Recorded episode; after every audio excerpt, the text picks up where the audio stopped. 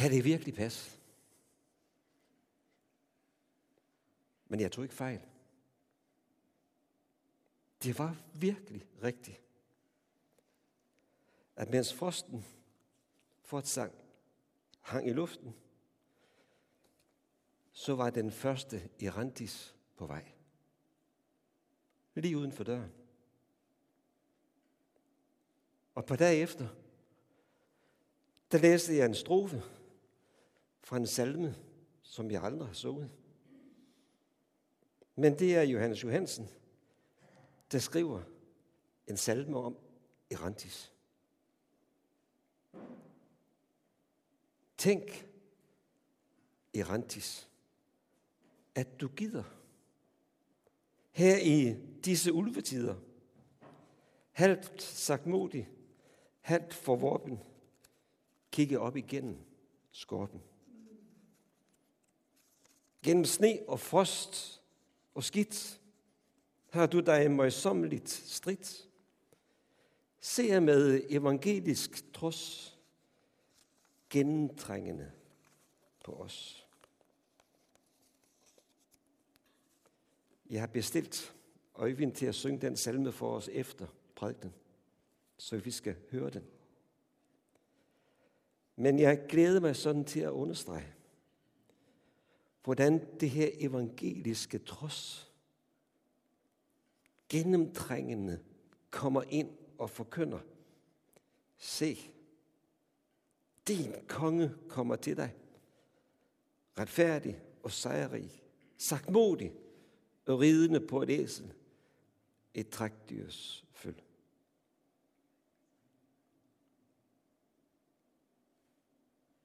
Den var god nok. Men nærmere eftersyn, så fandt disciplerne ud af, sammen med mange andre på vejen, at nu var det rigtigt. Øjeblikket var kommet, hvor de i fællesskab kunne finde sammen og synge lovsang, som profeten i fortiden var kommet med. Pludselig samlede han dem alle sammen til en mægtig byfest og gadefest. Hosianna, velsignet være han, som kommer i Herrens navn. Hosianna i det højeste. I gospelkor synger vi den, og kan næsten ikke lade den ligge i øjeblik. Og I får lov til at høre den hver gang, vi kommer til at stå her og når vi skal til korstævne nede i St. Peders Kirke om 14 dage, jamen så får de den også der. Vi oplever nemlig en fornyet glæde ved at synge sammen. Efter coronaen er det kommet som noget, der har bidt sig fast. Så det er overraskende, at vi synger på arbejdspladser, i foreninger, i skoler og biblioteker, og hvor det ellers er.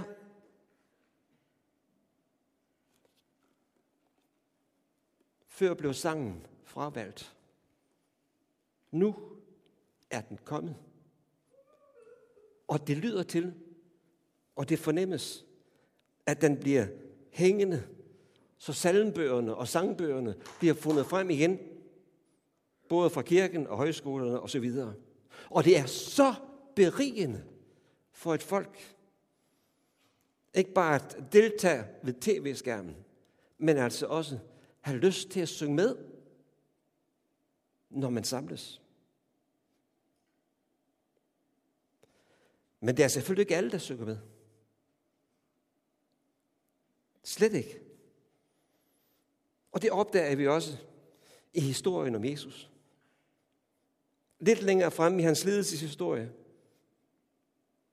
der er der straks andre, der dukker op og finder det yderst upassende og provokerende, ja næsten frægt, at det i ypperste præstens gård derfor tager beslutningen om at, at korsfeste Jesus. Og der er der jo ingen, der synger.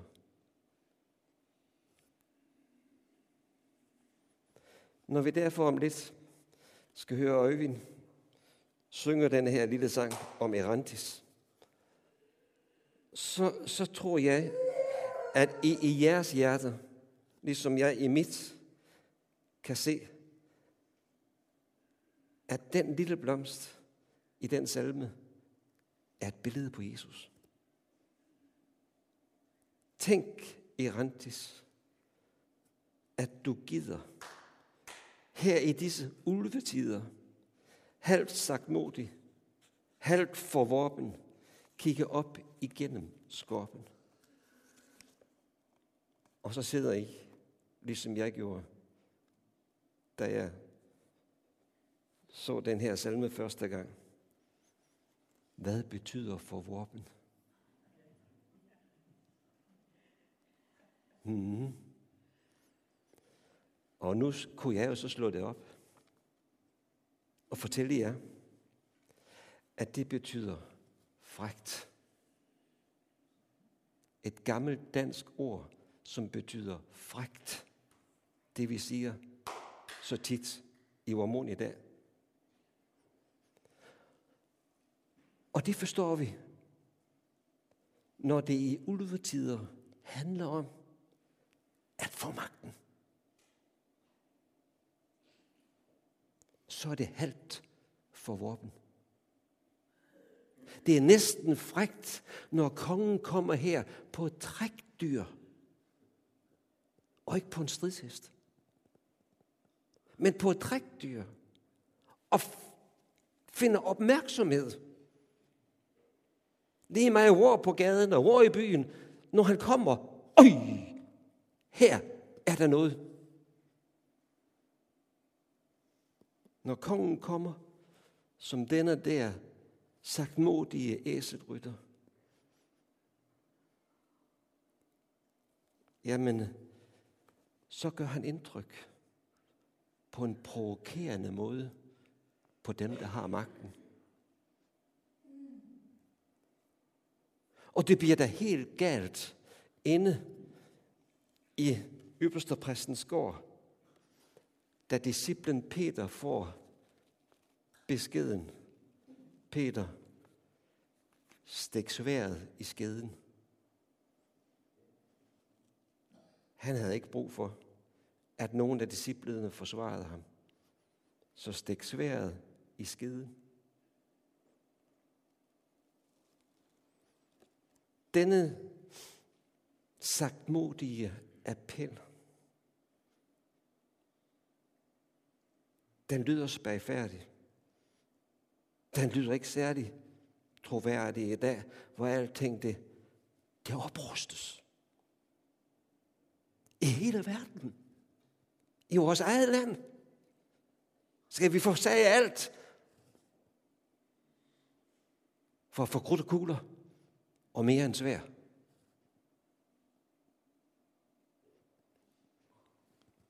Så hvad hjælper det ord, Jesus siger? Stik dit svær i skeden.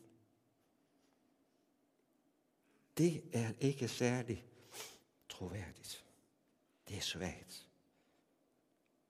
Hvad er det for en konge? Hvad er det for en magt? Hvad er det for noget, der står bag det?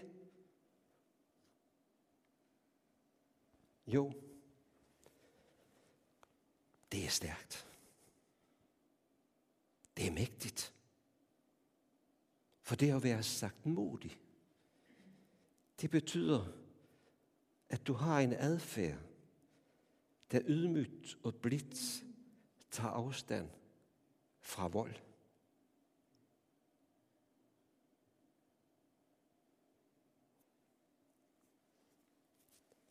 Og det siger sig selv, at den livsstil, den måde at leve på, det kan jo lade sig gøre, og det kan praktiseres, når alt er roligt. Alt er peace and love, som vi oplevede i 60'erne, i 70'erne. Men hvordan reagerer vi, når det er som i præstens gård? Hvordan reagerer vi, Når den seneste nyt hver eneste dag handler om oplysninger om angreb, om krænkelse, inden og uden for landets grænser, i familier og i byer. Vi mærker det, vi ser det tæt på, hvordan aggressioner og krigens grusomheder i den grad finder sted. Så man har hørt et ord, som jeg aldrig tænkte på skulle bruges i den anledning, når man siger kødhakkeren. Kødhakkeren. Det er et sted i Ukraine. Og kødet kommer fra mennesker. Enten de er russere eller ukrainere. Det er krig. I det pres og i den informationsmængde, der kommer ind til os, så får vi pludselig brug for at søge og bede om hjælp og mod til at følge den der konge, der kommer på æslet, og ikke stopper i gadefesten, og ikke stopper i byfesten, men rider videre. Ind i det der fællesskab, hvor det virkelig er svært, og hvor det koster både liv og lemmer. Og her er det, at vi skal forstå, at det er vigtigt at følge ham. Ikke bare i jublen, men også i den færd, som han fortsætter i, sagt modig og ydmyg.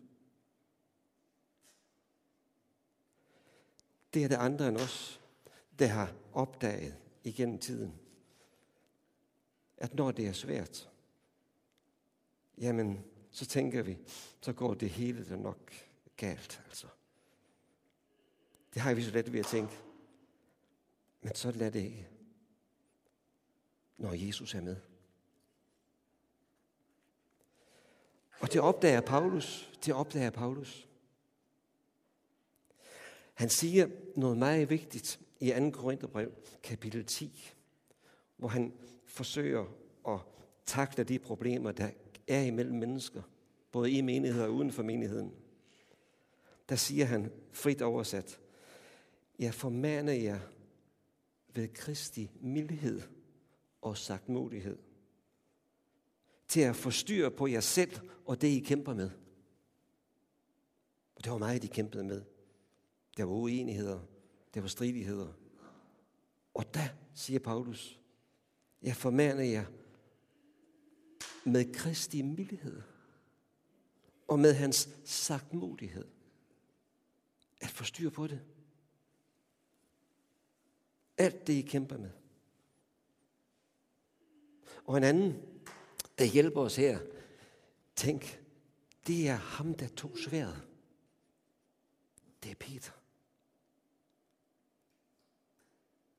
Og hvor har jeg ofte i min opgave som præst og forkynder søgt ind i det her ord. Hvor jo Peter siger i sit første brev og kapitel 2 og vers 12-15, der siger han, Kristus led for jeres skyld og efterlod jer et eksempel, for at I skal følge i hans fodspor. Han svarede ikke med skældsord, da han blev skældt ud. Under sine lidelser troede han ikke, men overgav sin sag til ham, der dømmer retfærdigt. Men overgav sin sag til ham, der dømmer retfærdigt. For Peter blev det der greb om sværet Det blev et kæmpe kald. Det at overgive sig til Jesu mildhed. Til hans sagtmodighed. Det er for det hele til at falde til ro. Så vi i ham kan finde os selv og hinanden og vort liv i troen, i livet og i fællesskabet under alle forhold. Både når der er fest i gaden, og i byen, og i landet, og i den her verden, men også når vi slår hinanden ihjel.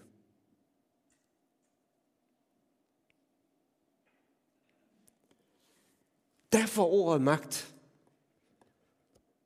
Når Jesus siger, fred efterlader jeg jer. Min fred, den giver jeg til jer. Jeg giver ikke som verden giver. Jeres hjerter må ikke forfærdes, og vær ikke modløse. Hvor har vi brug for det? Hvor har vi brug for det i den her måned, hvor Rusland sidder ved bordenden i FN's forenede nationer? Og ingen kan gøre om på det, lave om på det.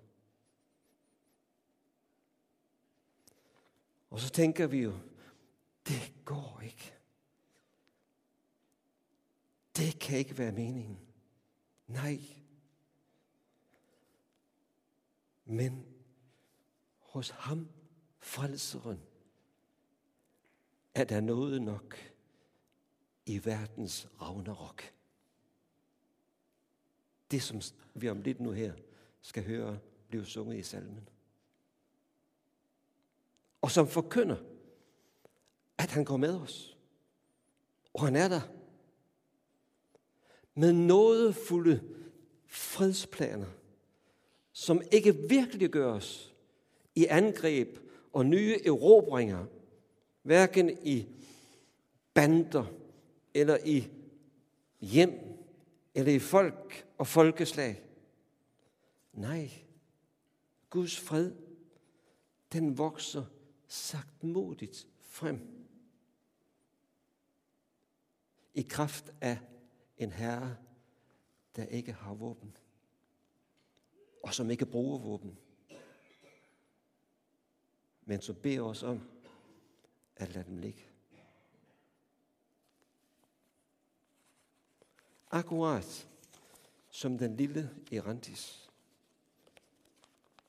som nu står tilbage i vores haver, og hver enkelt blomst har mindst 36 frø på sin stæng. Jeg har selv talt efter her til morgen. Det har jeg. Og jeg blev meget, meget overrasket. For tænk, sammen, der kan jeg se i vores bede, og I kan se det hjemme i jeres haver. Der danner erantiserne nu et smukt grønt tæppe med en fremtids og et fremtidsbudskab med frø til næste år.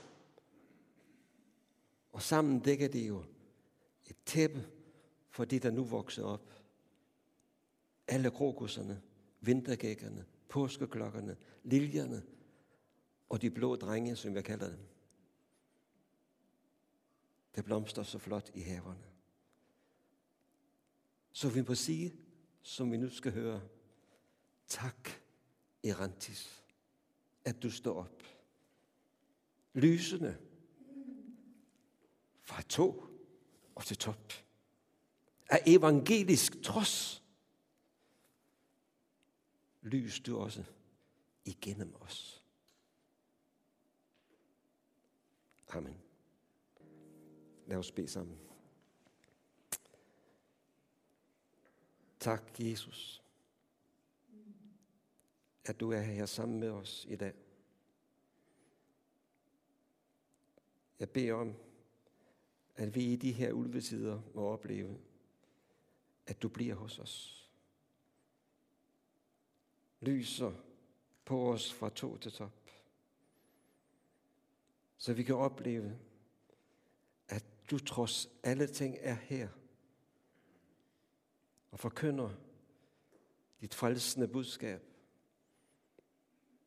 Giv os Guds fred ind i vores hjerte og vores liv, både for tid og evighed. At hjælp os til at modtage dig og leve med dig og hylde dig og glæde os over, at du bliver her. Og vi beder for alle de mennesker rundt omkring i verden, der i dag oplever denne modgang, dette ragnarok, som nogle gange vises også for os her til lands. Her jeg beder for alle, som lider, alle, som forfølges, alle, som fortvivler. Vær hos dem. Lys op med Guds fred, med din frelse og dit evige liv. Herre, du er en sagtmodig og mild frelser. Og det takker jeg dig for. Og jeg beder dig om, at vi her i stilhed må åbne os for dig og glæde os over, at sådan er du. Og så ønsker du os i livet med dig og i al tid og evighed at være i dit nærvær og være i dit fællesskab og i dit hjem og i din verden. Amen. Amen.